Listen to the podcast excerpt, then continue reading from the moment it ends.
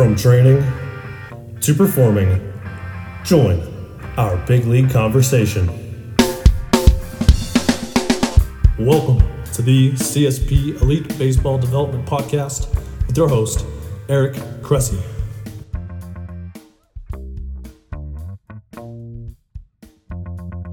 Welcome back to the CSP Elite Baseball Development Podcast. I'm your host, Eric Cressey, and this is episode 90.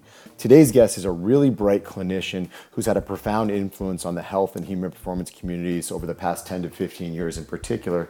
And I think it's a really important podcast for folks to listen to in the baseball community, not just on the sports medicine side of things, not just on the strength and conditioning side of things, but also for players, parents, and coaches to really start to appreciate that asymmetry may, in fact, be a very normal finding in a baseball population. And he's going to give us some insights on how to appreciate it and how to manage it. So, really good episode coming in from a really intelligent guy that I think will share some great insights for everybody. If you're a baseball pitcher, you know that keeping your arm healthy is essential. But with high training volumes on top of participation in games, that's not always easy. Overuse is a significant problem for players at every level of competition right now. Certainly, we see elbow and shoulder injuries as some of the most common overuse injuries in baseball. At the professional level, an ulnar collateral ligament of the elbow injury can result in an average of 17.2 months out of competition. For youth players, overuse is also a predominant mechanism of injury. If you miss out on that much time, you're also missing out on a lot of development. So, really, at the end of the day, there are three ways we can combat overuse. First, you can reduce workload, and certainly there have been a lot of research studies out there on pitch counts. Second, and the theme of this podcast, is that you can build a significant level of fitness to prepare yourself. However, a third key approach that's often overlooked is that you can work to improve your recovery so that you can safely display the fitness that you built day in and day out. And that's really where MarcPro is an effective tool. Some athletes will even use it to warm up their arms before they throw. MarcPro is a cutting edge EMS device that uses patented technology to create non fatiguing muscle activation. And this is what sets it apart from other recovery tools. Muscle activation with MarcPro facilitates each stage of the body's natural recovery process, similar to active recovery, but without the extra effort and muscular fatigue. Athletes can use it for as long as they need to ensure a more full and quick recovery between training or games. With its portability and ease of use, players can use MarcPro while traveling between games or while relaxing at home. We even have players that use it all the time on team flights to help them bounce back. We have plenty of pro athletes that use this, and players from every Major League Baseball team use it. Put MarcPro to the test for yourself and take advantage of the great deal they have set up for our listeners through the end of May. Just head to marcpro.com and use promo code CRESSEY at checkout for 20% off your order. Again, that's marcpro.com, M A R C P R O.com, and use the promo code CRESSEY, C R E S S E Y, at checkout to get 20% off your order through the end of May. Today's guest has over 35 years of clinical rehabilitation experience. He began with a Bachelor of Science from the University of Nebraska Lincoln and then moved on to the University of Nebraska Medical Center, where he completed a degree in physical therapy. Following graduation from physical therapy school in 1980, he accepted a position as a staff PT at the Omaha Veterans Administration Medical Center. In 1983, he was promoted to assistant chief and clinical educator. During this time, he also earned a master's of public administration through the University of Nebraska Omaha. In 1984, he accepted a position as director of physical therapy and rehabilitation at St. Elizabeth Community Health Center in Lincoln, Nebraska, where he served in a role until 1997. Then he began working with Inverse Technology Corporation as director of clinical services. During this time, he was teaching courses across the country on patellofemoral dysfunction and protonics, as well as the first postural restoration courses. In 1999, he opened a private practice physical therapy clinic in Lincoln, Nebraska. And in 2000, as a result of his extensive clinical and professional experience, he established the Postural Restoration Institute to explore and explain the science of postural adaptations, asymmetrical patterns, and the influence of polyarticular chains of muscles. In 2011, he co founded PRI Vision in Lincoln, Nebraska, with Dr. Heidi Wise. PRI has grown to an entity that's educated thousands of clinicians from a wide variety of facets of physical health and performance. He's developed a strong interest in myokinematic, biomechanical, dental, and visual influences on postural and peripheral adaptation patterns. Please welcome to the show, Ron Hruska. Welcome to the show, Ron. Thanks, Eric. I'm very excited to have you because PRI has been a a profound impact on my journey um, as, as, a strength and conditioning professional over the years. And um, you know, I think one of the things that there'll be a good place to start on is, you know, maybe speak to some of the origins of, of PRI. So, so where did it all begin for you? How did you stumble on this? Well, the the concepts behind postural restoration and the institute uh, really, you know, Eric uh, began when I was growing up on a farm. You know, I when I first realized that humans and animals uh, function around and with this asymmetry in our body, uh, I uh, I was I was hooked on it, and it was always it was always an underlying theme of of biology for me. I'm a nature guy. I'm, I'm you know I was raised with 12 other brothers and sisters, and we did our own uh, you know gardening and we we did our own butchering and we were really part of nature for you know most of my early years of my life. And the thing that the thing when i'm asked that question to be truthful to be very honest about it, it it did it wasn't really something that i had to look hard for. It was patterning is all around us. I mean cycles you know we have you know here in nebraska we got four strong uh, seasons um, cycling and and you know how it relates to our rhythms of sleep and how it relates to our our vagal system and how it relates to how we actually function and move and perform uh, was always a natural thing for me. You know, it was so natural. I was confused in terms of really what was I going to do in life with it. You know, I, I, made a lot of decisions in my life, good ones and bad ones, and um, to this day, I'm not sure uh, how any of us can move forward if we don't recognize you know the things around us first which i had that ability to do. So it started way back then. Uh, you know i went to uh, i went to school here in the university of nebraska in lincoln uh, and uh, you know got my biology degree and my life sciences degree and uh, then it went into dentistry and you know and then left dentistry went into physical therapy and got my master's in public administration. And i really uh, the one human element behind all that was humanity. I mean i just loved working with people and and probably the next word would be just organization you know how things work evolve and and you know what what do they use for frequency? You know how do we pattern off of it? And so those kinds of words are just my natural instinct and finding people that like to talk about that like to resonate around those words uh, is something I've always uh, I always look forward forward to and look for. But that's kind of where it started. Started back then, and I had some good mentorship on the way. You know, along the way, I had a professor at the University Dental College uh, in in my anatomy courses say, you know, you're not going to make it as a dentist. And he goes, you know, whatever you do, you know, get closer to the human body. And at that time back in 1978 the only thing that i could think of was physical therapy and uh, you know I, I, first thought eric that would be the best journey for me to take and it was as i look back but it had its shortcomings like all you know all programs do but i had it had a lot of strengths and uh, I, I grew from that. So the institute really began back in 1998 technically and uh, that the reasoning for that was because the um, the reality is when I left Omaha as a, uh, physical therapist working in a, a, facility called the VA, I took a job in Lincoln, Nebraska as the director of PTOT and speech and realized how much uh, that private it wasn't a private practice but that that practice centered around the word sports and orthopedics, uh, and uh, not not to an alarming uh, level, but to a level that really caught my attention. Uh, when I look back, I think Eric probably the the the joint that gave me my the biggest headaches in my life as a clinician was the knee. I talked about the patellofemoral joint for for years to help people understand that you know really there's more going on here probably than you can think of or are, are mindful of when it comes to the the femur's relationship to the patella. And that's where it really kind of got started if you want to know the truth. Uh, i was trying to build a, a way to teach a way to educate and mentor uh, both people around me in the clinic um, as a director and then also working with students to get them to think about universal systems that drive uh, the way we the way we think behave process sense and for that matter, pattern ourselves around asymmetry. so that's kind of where it started. It, the institute started when I went into private practice and I left the uh, the uh, uh, the, the uh, Department of PT and OT and Speech uh, Therapy at St. E's and went out on my own and said, you know, wow, I'm doing this in, in private practice.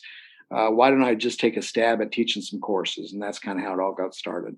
That's fascinating, and, I, and actually, I think it leads into you know my next question was so uh, I'll, I'll, tell you my experience. I, I went to a course in, in Phoenix, Arizona, and and while I was there, um, I stayed with my buddy, my good buddy Neil, who's now the head athletic trainer for the Los Angeles yeah. Dodgers and a longtime PR advocate. And it just so happened that Neil's guest bedroom was also his library, um, and he had all these these posture restoration institute manuals. And it was interesting. The seminar that we attended was was kind of underwhelming. There was kind of a, a challenging presenter slash translator uh, dynamic in play. Um, so we kind of walked away not feeling awesome about it. But what was interesting is I I asked him, hey, what are these manuals? What what?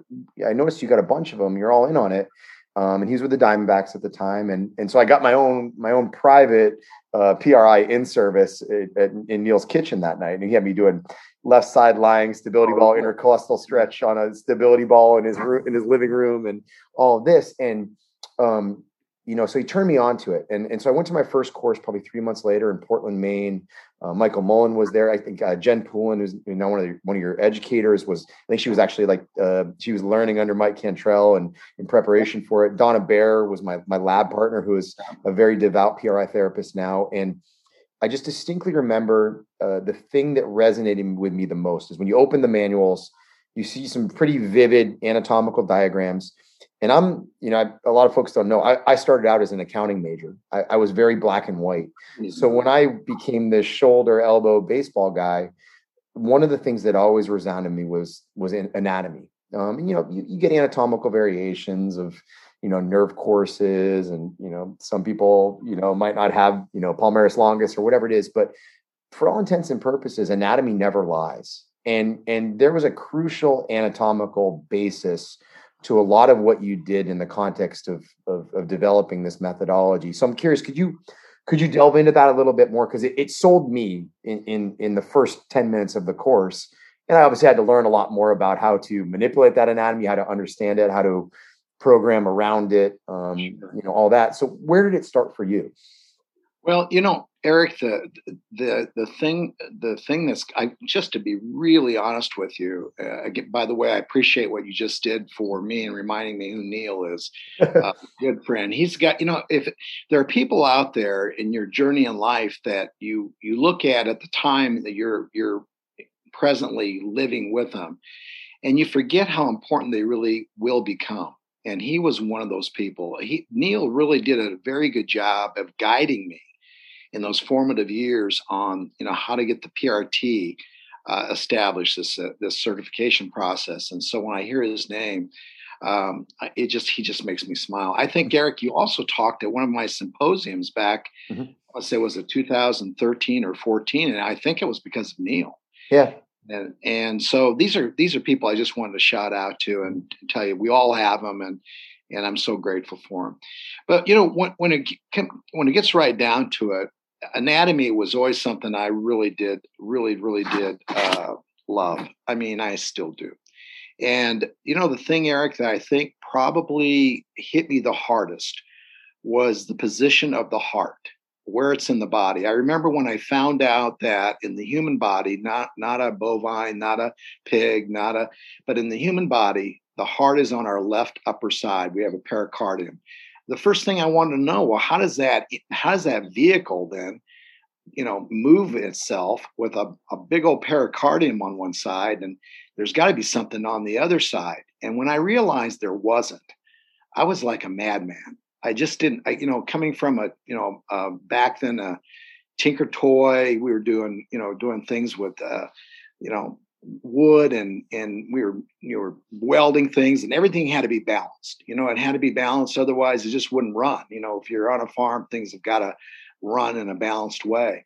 But when i realized that this body we own is not intrinsically uh, built around symmetry it, it, it, there had to be these forces that offset forces.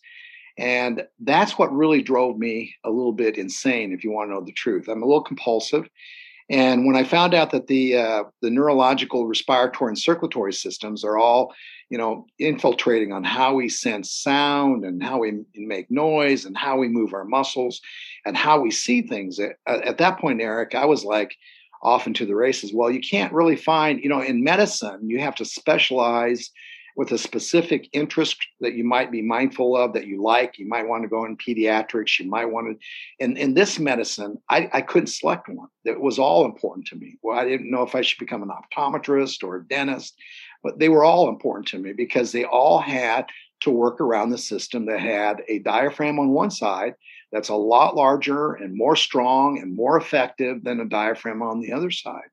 Our pelvis knows it, our thorax knows it, our arms and legs know it.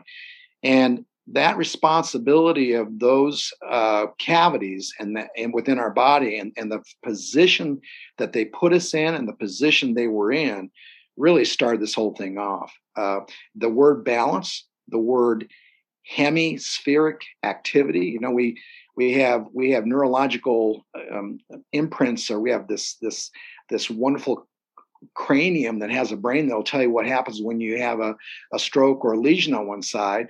Well, our bodies are built the same way in terms of they're not operating operating on the same the same way on both sides. And that balance of that asymmetry uh, of our torso and our trunk and the way we move our arms and legs uh, from that point on, I, I was highly, highly uh, cued and clued into that need to better understand system organization built around hemispheric activity, neurological and mechanical hemispheric activity, physiological hemispheric activity, uh, pressure hemispheric activity. Uh, you know, it goes on and on and on. To this day, I think my favorite topic is, you know, you know, looking at resonance as it relates to the two sides of the body, how our teeth work, our toes work, and our fingers work.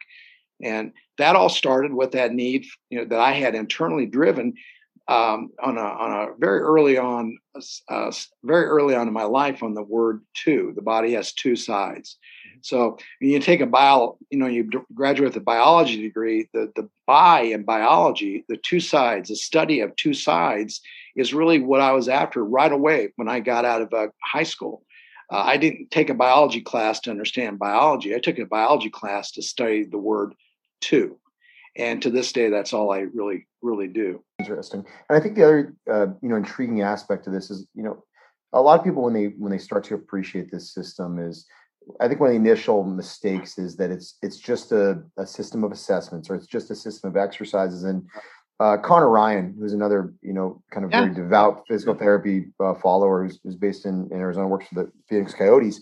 Connor's a former intern of ours, and I, I remember him. It's it's a it's an avenue through which you can view how injuries occur you know how certain mm-hmm. conditions are more predictable and you're going to see more sports hernias on the right side you're going to see you know a very predictable pattern in that regard.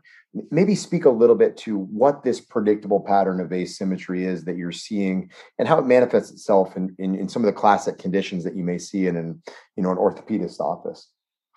Well the you know some of the manifestations of this eric that come up to my mind right away i'll just kind of historically uh, historically review a few. And you you just tell me when you've had enough. The, the the first one is you know i i think i think what i tried to do being um, trying to be insightful and realistic about the way we all process new information i've always tried to look at my 12 younger brothers and sisters or people that i uh, I have families all around me, uh, families here at work, families that are are uh, um, composed of people with similar interest and those who are have dissimilar interests. Um, when I look at when I look at trying to engage with somebody in an orthopedic family, in a world of sports, in a world of athletic medicine, I look at I try to look at it through their eyes, their lens, their perspective. Uh, one of the things that I think we all, you know, all have is we have passion, and whether that passion is on is is, is on how someone uh, breathes or how someone fights off a virus or how someone moves functionally.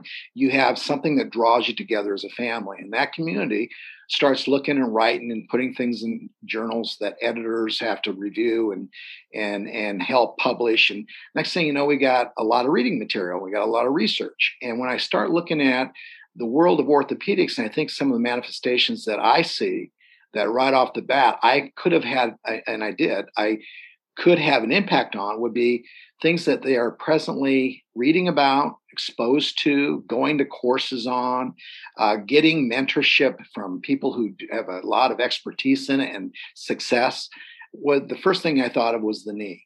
And I had no idea how big the knee was to, you know, to the orthopedic world back in the 70s, uh, you know, early 70s and early, actually 70s and early 80s and you know, the thing, Eric, about that, it gave me an opportunity to expose people to how things really move and then how symptomology of one joint, the knee, uh, whether it was an ACL or cartilage, uh, you know, tear or imbalanced ratios of quad to hamstring strength, whatever it might have been, it gave me an opportunity to show cause and effect and cause and results, or it allowed me to show people what position's all about. When you take somebody and put them in a position, symptoms usually will go up or go down depending on mm-hmm. what you're trying to do.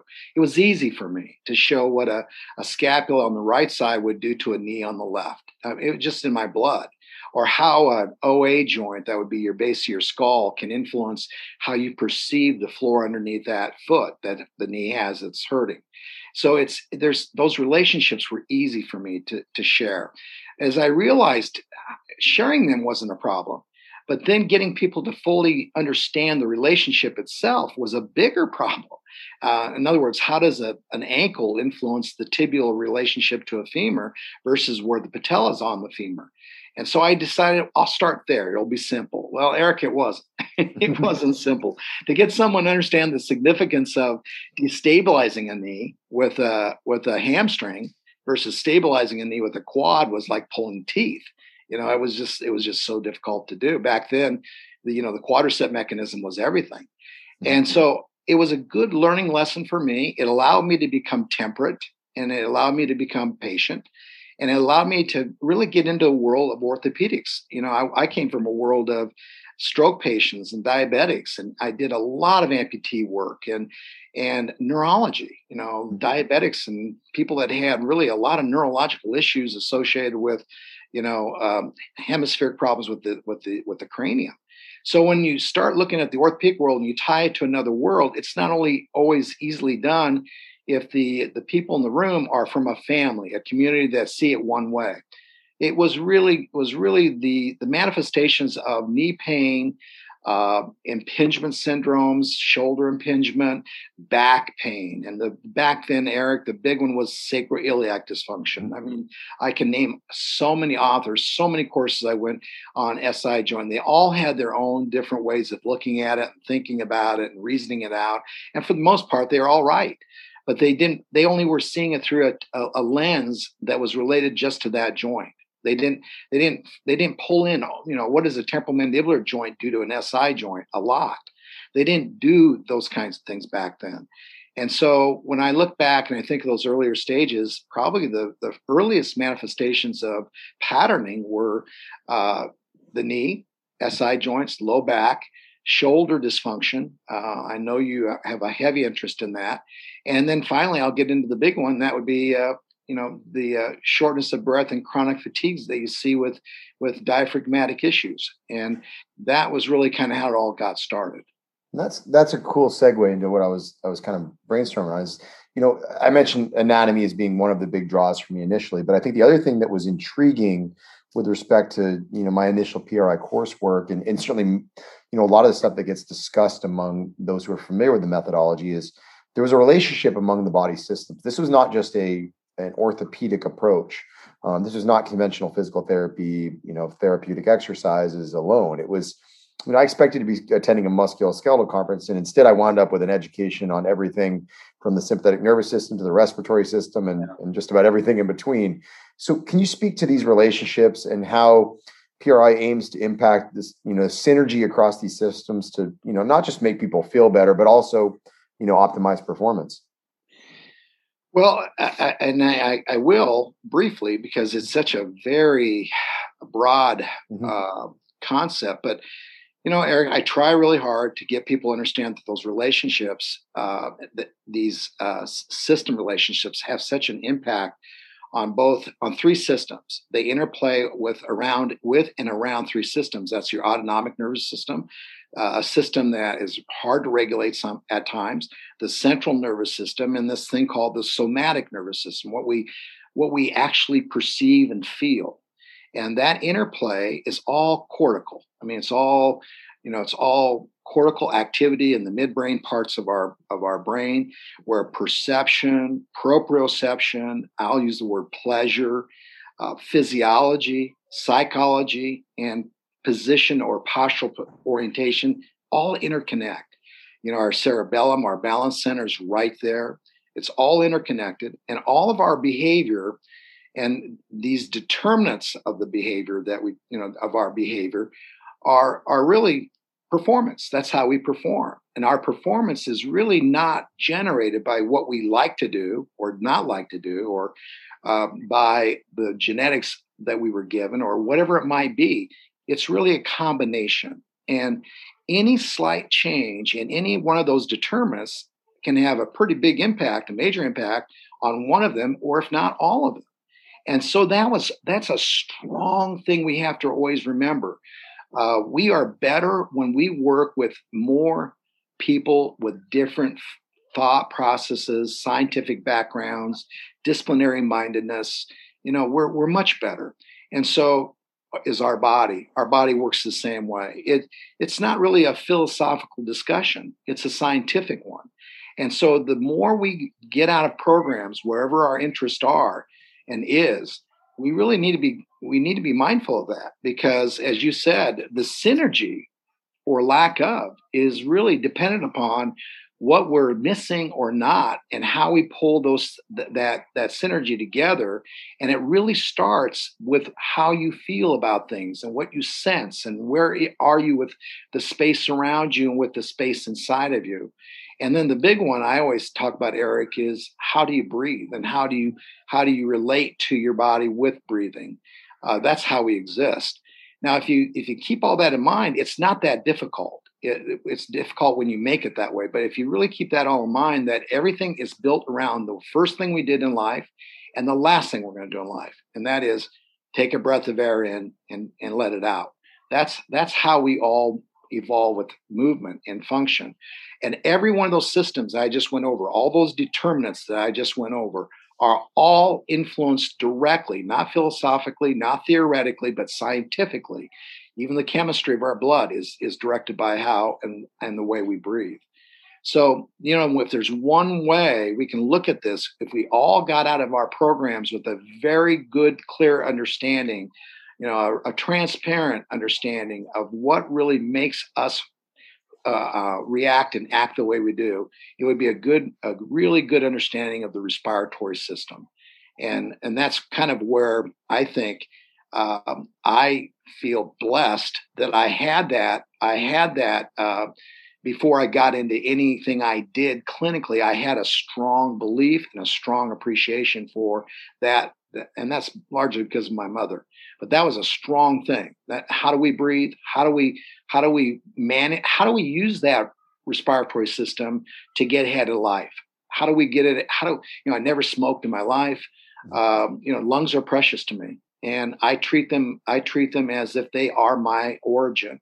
And so with that in mind, that's one of the reasons why exposure to PRI is doesn't have to be difficult if you understand the underlying system in this anatomical machine we have is wired and driven by the breath that we take in and the and the air we let out.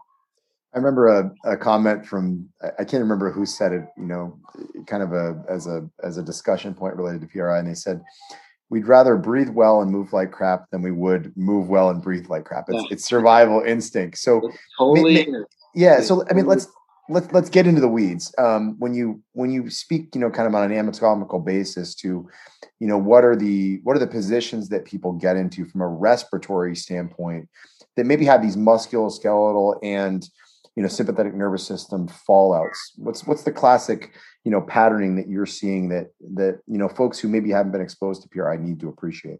Well, and, and again, uh, I'm I'm trying not to go into a into a deep hole here on all this, but the, the, the most likely thing, if you have never heard of postural restoration, the most likely thing that you'll observe are people that really are not alternating well. Their arms don't swing. Uh, they look a little overextended. Uh, they look a little stiff and rigid. Uh, their their ability to uh, make different pitches with their voice uh, and express themselves. Uh, they may be even a little short of breath. But the, the physical manifestations that you might see, Eric, and I'm sure you're aware of this, is that you'll see a shoulder on one side, usually the right, lower than the left. You'll see a you'll see a, a center of mass. The body actually will be more centered over a hip that's supportive of them, where the other hip is basically like a, a cane or a crutch. Mm-hmm the, the left leg is usually the leg that you use to uh, position yourself around your, your right leg. And it's not because your right leg and your right arm are your dominant legs and arms. It's because of the way that we are actually physically put together to manage airflow and mass flow. And so you'll see humans usually walk with a little more um, rotation through the right hip than the left hip when they're put weight on it.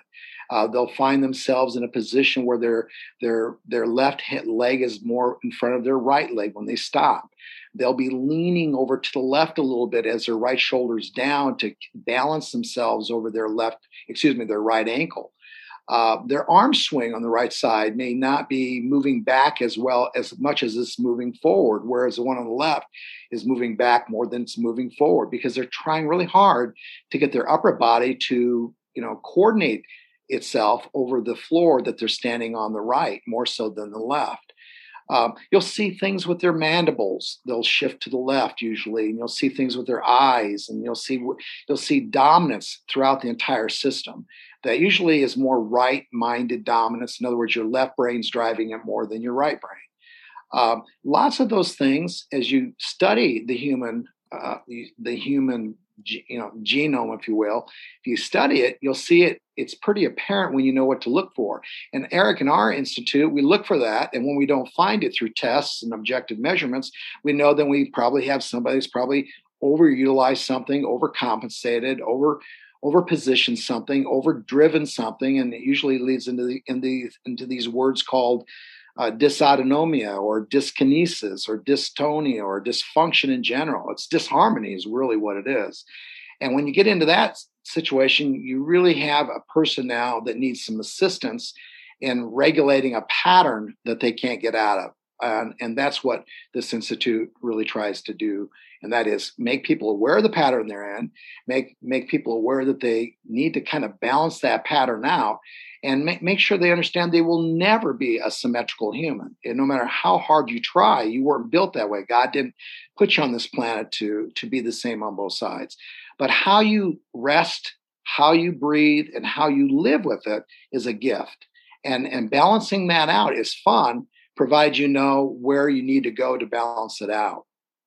You know, and you uh, you just touched on something that I, that you know kind of clicked prior to my my next question is I, I come from a powerlifting background. I lifted at a pretty high level for a long time, and over and over, it's get your air, get your air, get big big yeah. air. Like it's just yelled at you all the time. It's this constant state of get air in to create crazy intra-abdominal pressure, whether you're trying to, you know, deadlift, squat, bench press, whatever it may be, and right. and it kind of drives this this pattern of of heavy extensor tone, right? Where you know it, it's you put yourself in this this crazy fight or flight response but in the powerlifting world they never really talk about the value of of full exhalation. And i think you know you've you've introduced these these you know a tremendous number of different principles that have you know profound impacts but i'm, I'm not sure any resonated with me more than just this concept of being able to get air out. Um, and i know it's been talked about in the yoga world and all of that and you know maybe this is a place where you know multiple successful disciplines you know coincide and, and peacefully coexist. But talk, talk a little bit about why full exhalation and, and doing it correctly are, are so critical to not just you know the success of this philosophy, but also living healthfully? Well, it oh, what you just brought up was a word called synkinesis. And synkinesis, respiratory synkinesis, was described by a guy named Lewit. And it was it's basically a definition of there of being too close associated with both breathing and motor system movement. So, for example, what you just described was a form of respiratory synkinesis. When you hold your breath and do a Valsalva maneuver to pick something up, you are matching the activity with a state of respiration and that would be called respiratory synkinesis. That would be would be fine if you're going to be working on lifting something where you needed valsalva control from the intra-abdominal area and from the thorax itself for that activity. I'm not a strength coach. I've never been a strength coach, and I, I, we, this institute was never, you know, designed, Eric, to get people to lift better. Uh, really, that is that world is a is kind of a cool world when you want to lift and get stronger it would make sense to hold your breath to you know take a breath of air in tighten up so you can lift. But that would be the that would be directly in opposition to what a uh, person running hurdles would need to do or a sprinter or a cyclist. Uh, that aerobic activity, that world, and is is what we all live with. It's just getting out of bed in the morning and you know walking to the bathroom. Arm swing and appendage, you know, appendage movement requires respiratory non-synkinesis where you can breathe in and out anytime your heart desires regardless if your head's rotated one way or your arms are you know being pendularly swung at a certain time or not. Uh, so the the issue is can you can you get that respiratory alternation air in and air out as you twist and turn your body, because as you twist and turn your body, the thorax and abdomen is going to change position. But if your thorax and abdomen is in a in a in a position of of of ongoing stature, which means if you took a breath of air in and both the ribs would flare out and you fill up your chest with air and you held it there, when you move your arms and you didn't have enough motion through the thorax and the abdominal region, now you're really walking with a respiratory synkinesis. In other words, you're you're you're moving by directing or not directing air in and out of your body. Some animals like cheetahs, cheetahs when they run, they'll take a breath air in and push it out to get faster.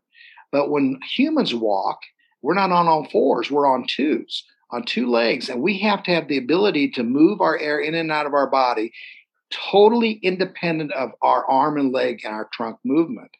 And so there's the there's the thing, Eric, that I think quite honestly, I think really a lot of trainers and coaches and strength people don't really fully appreciate. We we you know we this science that we uh, look at in this institute isn't really directed on how to lift better how to strength better. It's directed on how to move without effort that's really what it's all about. Uh, we like to get people in states where they can rest comfortably, airways stay open, neck stay neutral. That doesn't mean they're going to stay neutral when you start moving and running or when you play basketball. But when you stop and you have two feet under you, you should resonate back and forth. Your brain depends on that resonancy, and your spine depends on that frequencies, that frequency that's necessary for rest we have people in this country in this world that we're in eric that don't know how to rest. Mm-hmm. they're they're really carrying their body to bed in a respiratory synkinetic way. They're hold they're taking a breath of air in their backs become extended their their neurological activity wants sympathetic drive for that extension and they don't know how to shut it off. They don't know how to downregulate that activity. So it's a great topic to talk about because it really does distinguish what we do from you know other people out there in other programs. Uh, we you know we don't look at DNS, FMT, FMS, FMT, FRC, and you know PRT, and all these acronyms from all these different movement programs. I don't I don't I really don't even want to compare myself to them. They're wonderful programs, but we're not looking at the same thing the same way. You know, our nails are different to our hammers. Our hammers are not trying to hit a nail. Our hammers are trying to let the nail, you know, resonate without being hit. And so we we're looking at things a little differently. and and it doesn't mean it's it's wrong or right to do what you do when you hold your breath to lift or when you extend your back or whatever you might do with an anterior tilt or a posterior tilt those all make reasonable sense for the situation you're in it's just not how we carry ourselves around when we do things aerobically or when we move our bodies in forward local movement forward locomotor movement I love that point. And Ken Crenshaw with the Diamondbacks, who's a who's probably one of the initial PRI folks in baseball. I remember Ken using the term playing for the tie and, and that's you know we're, we're on a baseball podcast and you really think about it this is an inherently asymmetrical sport you know you'll have people where baseball may bring them out of their natural asymmetries and we have yeah. folks where you know baseball brings them into their their existing asymmetries and then throws eccentric stress and tissue shortening and all of these you know fundamentally problematic things PRI can be an avenue through which you play for the time with these folks you know it might not fix you chronically but in the transient state, it, it allows you to bounce back, recover, and and you know be quote unquote neutral prior to your next exposure. So I guess that maybe leads to my next question is is how does where do you see PRI fit with strength training programs? Like folks are always intrigued, you know, they, they know that I'm a, a big supporter of what you do. And, you know, we certainly see people that take it really, really far where um, you know, it heavily impacts, you know, how they coach certain exercises. And for us, and I always I always say it's it's probably two to three percent of our population, but it's a profound two to three percent of what we do. Meaning, it's it's a couple exercises on the beginning of a session. It's maybe the way that we coach some of the exercises that we've done for the last fifteen years. It may be how we position our our feet as we do a, a half kneeling face ball or, or something like that. Where do you see PRI integrating ideally with with strength training? Is it do we use it in the warm ups to get to neutral and then train in neutral and hope that it sticks? or do you think that our programs need to be inherently imbalanced to address our you know both our structural and our functional asymmetries well i, I, I it's a fair question and honestly uh, i i think if i were just to be, keep it very basic i think it i think it it it it exists in a very good way if we think about what I just said regarding the human body and how you can integrate it in a strength and conditioning world, whether it be in a gym or you know a, a gymnasium or a, a workout site where you're lifting.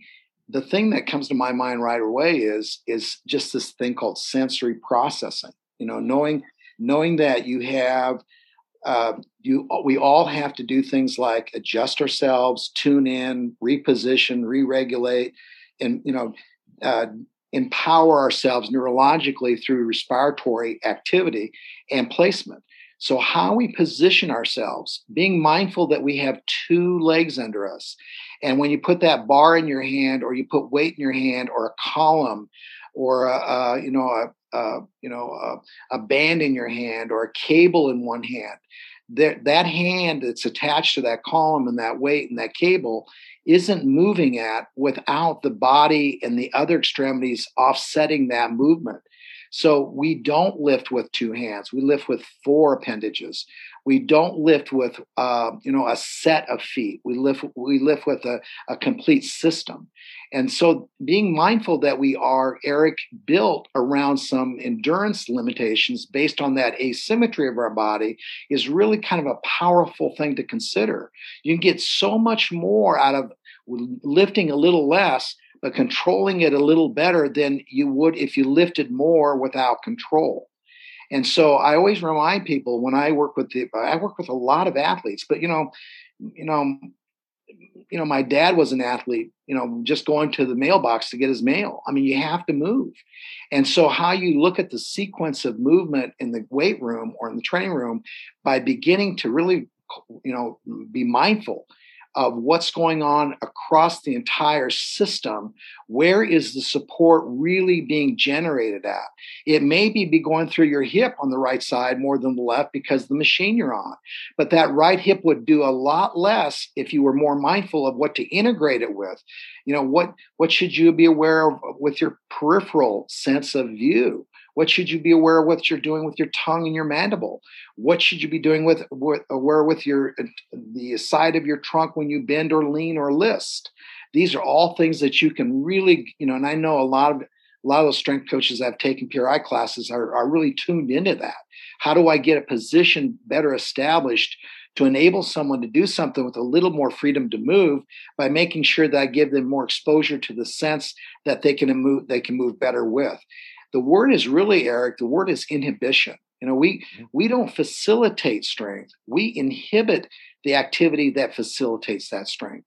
So if we're facilitating, facilitating, facilitating, and facilitating, then more than likely we're doing things, lifting and empowering things under a lot of abnormal, uh, uh ab- abnormal and unnecessary demand placed on our body. The more we lift smartly, the more we're sensory process uh, uh, minded, the better we're going to be in in carrying that activity with us once we get done with that process you said it very well. You know, people people when it's you want to be able to walk away and and and carry some of that neurological processing with you. And to do that, you have to t- you have to pull in or push with.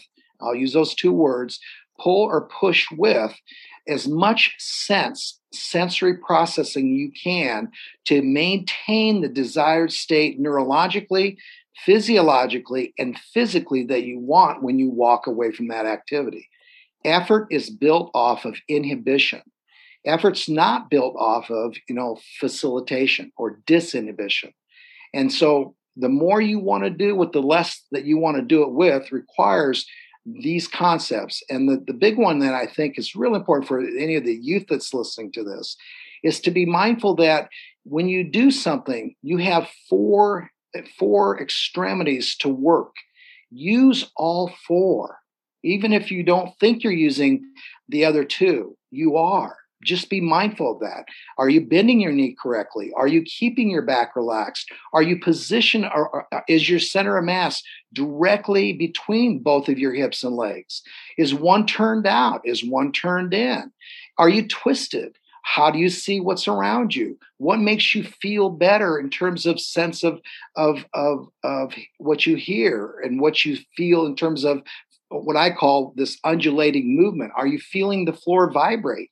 Do you have shoes on that are over uh, over supportive or under supportive? So I'm just throwing a lot out there, Eric. But those are the kinds of things I think that really we all need to be mindful of when we try to strengthen ourselves. I think it's I think it's great, and, and I've been an advocate for a long time of you know, particularly when we're talking about young athletes, you know, in this era of early sports specialization, is you know, our, our job is to create a rich proprioceptive environment for kids to give them, you know, strategies to adjust to life's unpredictability. And you just, I mean, you just nailed it by talking about you know four limbs. You know, you you can't just have somebody lay on their back and and bench press with two feet on the floor and expect to just you know create this magically adaptive athlete. But um, I think what was a really uh, interesting side of that is, you know, you you talked about this concept of, of of inhibition to leading to strength and power improvements. And if we look at the research on how people get stronger or more powerful, we know yes, the agonists get stronger, right? So, you know, if you're trying to extend your elbow forcefully, yes, your triceps are are, are you know certainly working hard to do so. But what a lot of people overlook is that a big part of of those gains is also that the reduction in, in antagonist activation um, is a vitally important part. And, and what we know is that when a joint is inherently out of alignment, your antagonists are going to be firing on all cylinders just because they're trying to create a protective, you know, yeah. element to that. You're, you're you're effectively slowing down the movements.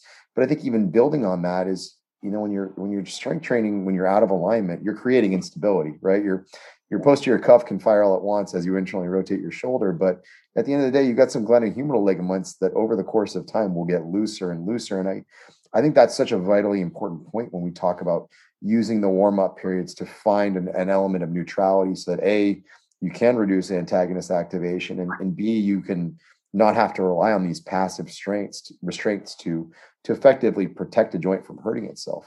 Right. Yeah.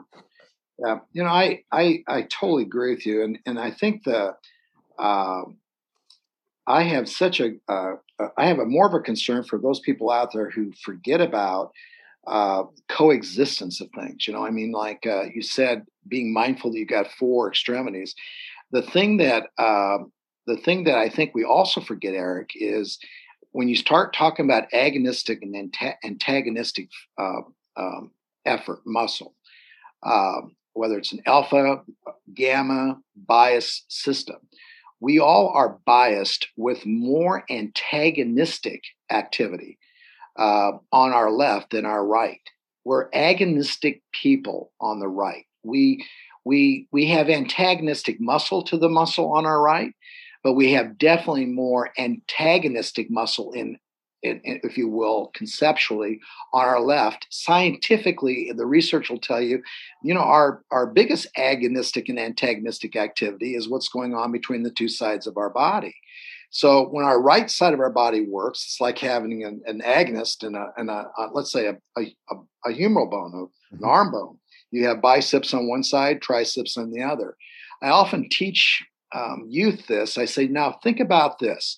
If we have one muscle on one side of the bone, arm bone flex the elbow and the other one extends the elbow, they work against each other, but they coexist. Mm-hmm.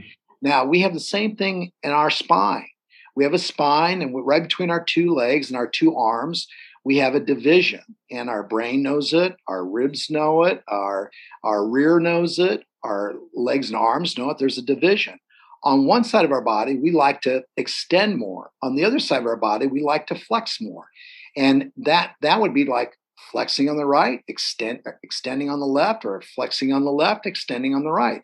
When you you look at the body and the way it's built, we all like to stand more on our right side.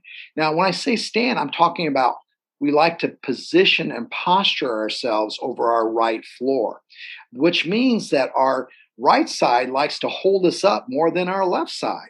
So if our right side likes to hold us up more than our right side, whether it's a bicep or a hamstring, or excuse me, whether it's a bicep or a tricep, it's activating more than the other side, which means the other side is kind of like a slave.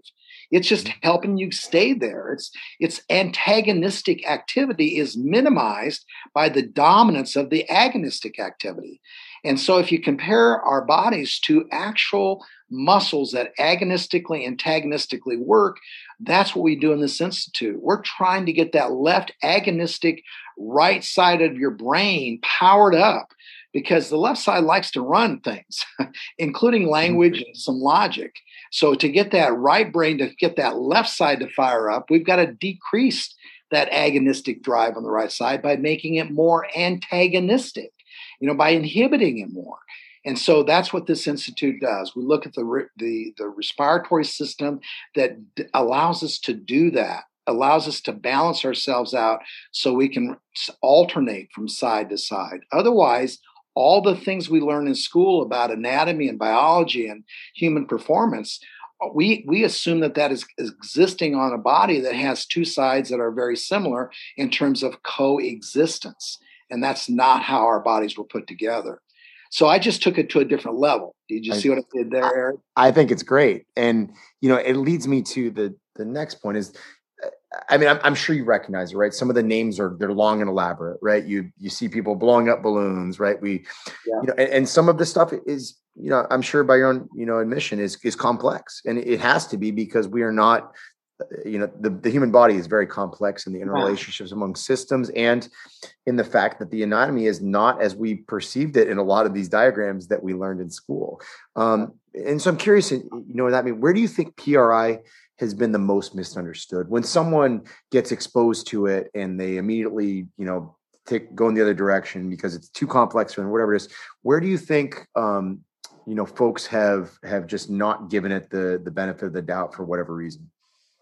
You know it, it's it's really tough for me to answer that eric and i i i thought i think about it a lot. I think about you know anything in life that you have to work hard at uh, you have to work hard at um, in other words, if you have to work hard at understanding someone's position on a topic and you know it's a scientific topic, the one thing that I do think maybe I could answer in this way um, exploitation uh, to, to a point of no return. Someone who just uh, says, you know, I'm I'm I, I, can do this with PRI, but I can't go any further. Mm-hmm. I, I, you know, this human nature. Uh, philosophically speaking, I don't believe studying or observing and considering human asymmetry or neurolateral function is really a theory. It's you know it's a study of science. So applying this in a scientific way across many different fields of science does not make it philosophical either. Mm-hmm. Uh, but I suppose you know people when they they consider PRI a, a, a philosophical thought, it, it's it becomes a philosophical thought. But the outcomes received by you know our algorithms our tests our techniques etc are teachable explainable repeatable and they're scientifically based so not a program or institute there, there's it's not a program or institute that i built off of theory uh, or opinion or philosophy. So it, it, it's a mystery for a lot of people because we didn't get it in school, Eric. We didn't. We mm-hmm. weren't taught that the body is asymmetrical in a functional performance class. We didn't get that. Um, so it's when you compare it to strengthening and releasing tissues and stretching programs to change purpose and reasoning outcomes, it can become con- very confusing. Mm-hmm. And you know that's why we work so hard, Eric, to clarify and teach, explain people on why we do the things we do. Because if you start adding this test to another test, now it's not scientific. There is no research on that. So we try really we try really hard to keep these tests clean and the mm-hmm. techniques clean. Otherwise, you have what we call overutilization, and then overutilization results in very poorly predictable and poorly uh, stated and seen outcomes. So the science behind our asymmetry, the thing that I probably think that is is is difficult for for most people to grasp is that is does asymmetry have that big of an impact on outcomes? And it does. And that's a real difficult thing. If we all truly believe that, Eric, if we all believe that we were built asymmetrical, we would study it more. We would look at, you know, the basal ganglia more. We would look at the way our fingers on the right side work versus the fingers on the left side. And by the way, they do work differently in science. And how our feet work the floor differently than the feet on the left side. And by the way, they do work differently in science. And so we would study that more and and we didn't we once we get our degrees once we get our get out there and we're successful what we do to go back and relook at this in the light that i'm sharing with you this afternoon is difficult for a lot of, for a lot of us including me because i'm still learning. I, I learn something new every week about asymmetry and what i would call lateralization. So I, it's a it's challenging because it's not it's a nuance. It's a novel way I, you know, I often think, Eric, think of the 23rd, 24th century, you know, millennial millennials out there. They're going to look at what we're doing back in the 19th and 20th century and 21st century, and they're going to say, wow, those were the growing painful years. I mean, they were still talking about patellofemoral joints. And so it, it, it's it's it's evolving. I'm I like to think we're we're we're moving in directions that are multidisciplinary minded which means they're less challenging. If you pick one of them as a discipline, it's going to be challenging. So if you're an orthopedic person, it's going to be challenging. If you're a neurological patient, it's going to be challenging. If you're, a, you have to put it together and look at the entire system, and then it isn't as challenging. Absolutely. Now, I guess by the other end of the spectrum, you know, with every philosophy, sometimes people take things too far and become zealots. So I've had people who have read my articles and say, Cressey yeah. doesn't believe in overhead pressing for anybody. I'm like, oh, there's a lot of different kinds of way to overhead press, and there's a lot of different people out there who have unique structural adaptations and functional adaptations. So it's not necessarily that simple. I'm, I'm sure you've seen people, you know, who have been to courses or, you know, uh, read your stuff or watch videos on YouTube from afar and and you know maybe they've become zealots or they've taken it in the wrong direction. Yeah. where where do you i guess from afar get frustrated? Where has it been overutilized or you know even misutilized by some of the practitioners that that have followed the science? I think it, it was i think it, it it follows up on the discussion i just had with you. I think when it's thrown the thing that there isn't just one area eric but i do understand your question. Mm-hmm. and i I, I, I do understand the person the person asking it too.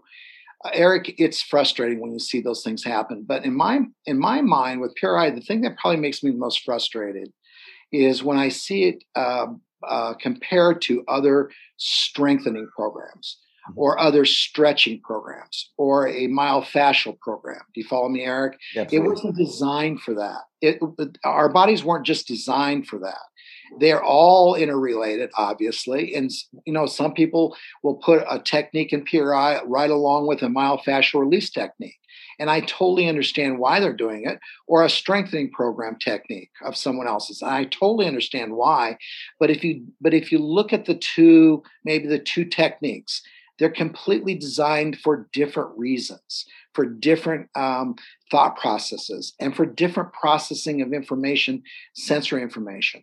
When it gets, when that, it kind of waters it down. Do you know what I mean, Eric? Mhm, it takes absolutely. it, and puts it into a format where now it looks like different Kool Aid. Not that it should have ever been Kool Aid. It should have been the sugar and the water and the, you know, the the color agent. It, it has ingredients, and when those ingredients get mixed around, then it's misconstrued, and that happens, as you said. It happens. It just it, that's not unique to PRI. It happens in other programs as well. So the thing that bothers me the most is we forget about that. This body of ours wants fluidity it wants flexibility it wants flow those three f's. And to get that that comes with you know what are you doing with your breath? How do you operate operatively lift with your breath? How do you sleep with your breath? How do you regulate with your breath? How do you turn things off with your breath? How do you stretch with your breath? How do you strengthen with your breath? And the only reason i'm bringing that breath up because you know that's our the, the primary basis for PRI is diaphragmatic a- imbalance and asymmetry. We are, you know, we have a huge different cavity in our body with a bigger diaphragm and a smaller diaphragm and a bigger chest wall and a smaller chest wall. So when it gets lumped in with everything else, Eric, yeah, it does get a little frustrating. But you know what? I smile.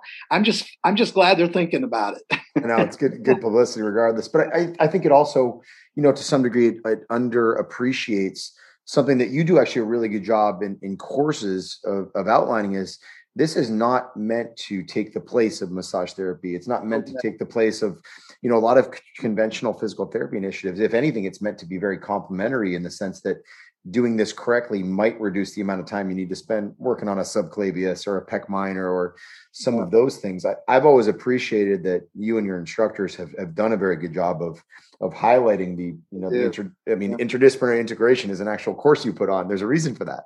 Correct. Well, and I, I just got to tell you, thank you, Eric. That that was really well said, and that makes me smile. Thank you very much for pointing that out because we've got some great instructors, great students, a lot of certified people in the world right now, and and and what you just said would make all of them very happy. What you just said right there, it's Well, it's so true.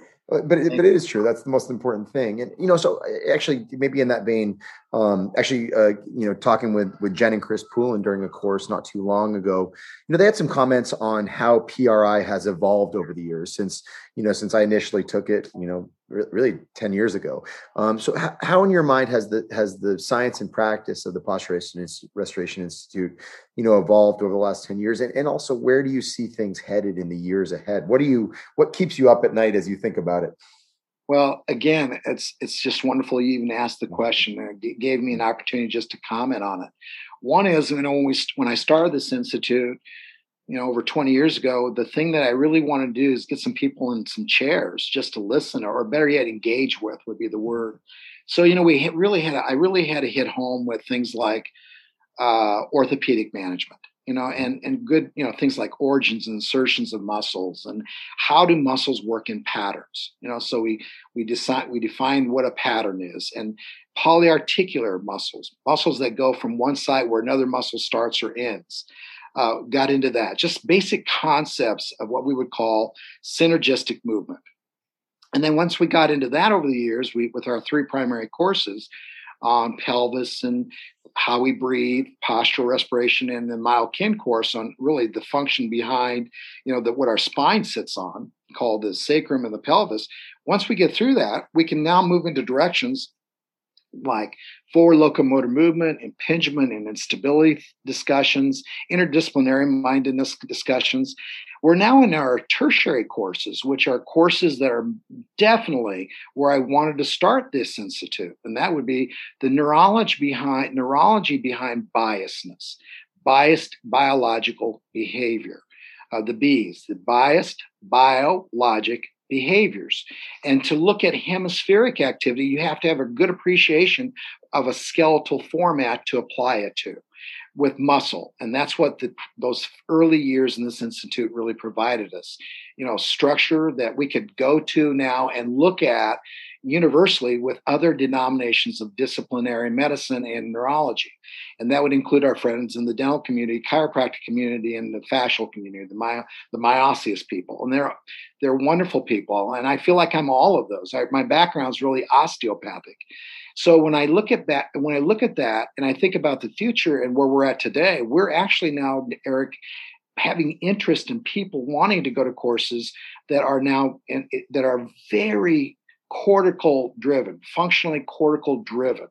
Uh, you know, I'm giving courses to uh, to people interested in the neck and its relationship to the to the oral cavity and the pharyngeal cavities, uh, our nasal, our autonomic activity, our nitrous oxide activity, our our our brain. You know, we're we're giving this course on Parkinson's and basal ganglia in a few months at our symposium, our spring symposium.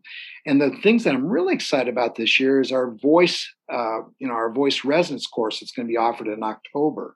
So we're really getting into what we would call, you know, other areas of of, of, discipline that has an impact on posture, an impact on respiration, and an impact on strength and, and training. And so that's really where the fun's at. Because at that point, you can sit in that chair and be around a community or a family and all appreciate this this this understanding of how this asymmetry is really processed out before you even took the first course and you'll see the relationships of things that maybe to this day you have not been successful in one clinically assessing or clinically treating but two in getting people's symptomology to become reduced. So now you're going to be better prepared to figure out does that person need a splint for their for their mouth to sleep at night or for their mouth to turn their head correctly with or even to talk with? Or does that person need some a speech a speech therapist or a voice instructor so it just leads into what i would call you know the worlds around us the people in our backyard and our communities that we can go to and get so much help from. You know, Eric, the number one person out there that we can go to right now and get help from uh, doesn't have to be necessarily another strength coach or trainer, but it, it could be your dentist, it could be a shoe salesman, uh, someone who people who understand, you know, what feet and teeth, for example, or eyes do to the way you perform. And that's what I think this institute's really going to do in the future. It's going to be a really tight knitted scientific community of people working together to manage this dysfunctional state humans get themselves into by becoming one minded, one sided, or uni uh, threatened, like you said earlier. So that's that's not what we're supposed to be doing in this world we're in. But I, that, thank you for giving me the opportunity to go over that. I love that, and and kind of maybe starting to wrap things up. Um, so when I when I first took PRI, I took myokinematic restoration first, which is I think traditionally the course that most folks start with, and and I struggled with. It. I I I understood the principles, and I I fell in love with, like I said, the anatomical basis, the interaction across symptoms, or excuse me, across systems. And I went back and I I kind of floundered for the first couple months, and I went back to postural respiration, and all of a sudden I had my my face palm aha moment because I realized I just hadn't been I hadn't been stacking a torso on top of the hips I was learning about. Right. I I just didn't realize how critically important it was to control for rib positioning and and all that stuff. And you know, I went back after that and you know, and I realized in hindsight that was that was a lot of my upper extremity bias. Um, is that I, I probably needed to look a little bit further up the chain before I went, you know, further down. Um, and it would have maybe stuck for me a little bit better. And I'm not sure if I'm unique in that, but I am curious What's the best roadmap in your mind for PRI? What courses should folks begin with? Where would you recommend they go from there? And then, you know, is, is there a place where it's it's appropriate to stop if you're a strength and conditioning coach or an athletic trainer who, you know, maybe doesn't, um, you know, know how far down the rabbit hole is, is appropriate to go? I, th- I think any one of those courses that you just mentioned, Eric, I, I again, I want to just commend you because you know you go way back. I mean, you you've you've looked at the you've looked at this in a you've always had an open mind for these kinds of activities. I'll leave it at that. And the fact that you said the aha moment, uh, you know, you're a mentor to a lot of listeners out there, and uh, your aha moment was the uh, postural respiration course, the re- postural restoration course. Uh, that might be uh, you know that might be the course that you know uh, most of your listeners would think about going to because your your your field of interest is similar to probably theirs. Mm-hmm. It's a great course. It's a good course f- from the standpoint of introducing things that we talked about this afternoon on this podcast. Now, if you're interested in floor dynamics and ground dynamics and, and hip dynamics and how we carry ourselves with asymmetry, with groups of muscles that turn us and rotate us and lift us, that would be the Myokin course. And that's a wonderful course to go to, especially if you're really interested more in the uh, the the athlete that's on the ground, not in the water, but on the ground uh, you know, basketball players or or runners. I mean, I can't, I cannot help but think you're going to get a lot out of that that, Myokin course. And you know what's interesting, Eric? These courses really haven't changed over the last 25 years. The concepts are the same. The research out there we're always trying to update, but the scientific application of principles are the same. You know, the body doesn't change just because an institute's growing. The, the last thing I want to say, if for those of you who are interested in pressure, if you're interested in intra-abdominal pressure and thoracic pressure, take the pelvis course because our pelvis really is the course that allows us to start thinking about inlets and outlets of the of the thorax and inlets and outlets of a pelvis and flow, if you will, of pressure. And we gotta we work around pressure.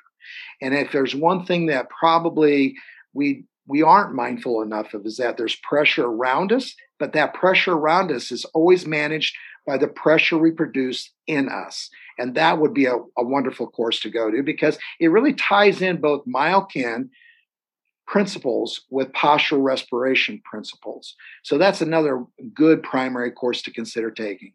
All three, I can almost promise you, Eric, if you take one, you're going to want to take the other two and and i would probably encourage you to you know just uh, go to our website read about them you know go to the courses you know read a little bit about what's offered by uh, spending two days with an instructor and you'll you'll leave i think uh, you'll leave knowing right away where your interest may lie that's awesome. So folks can learn more about you at uh, posturerestoration.com.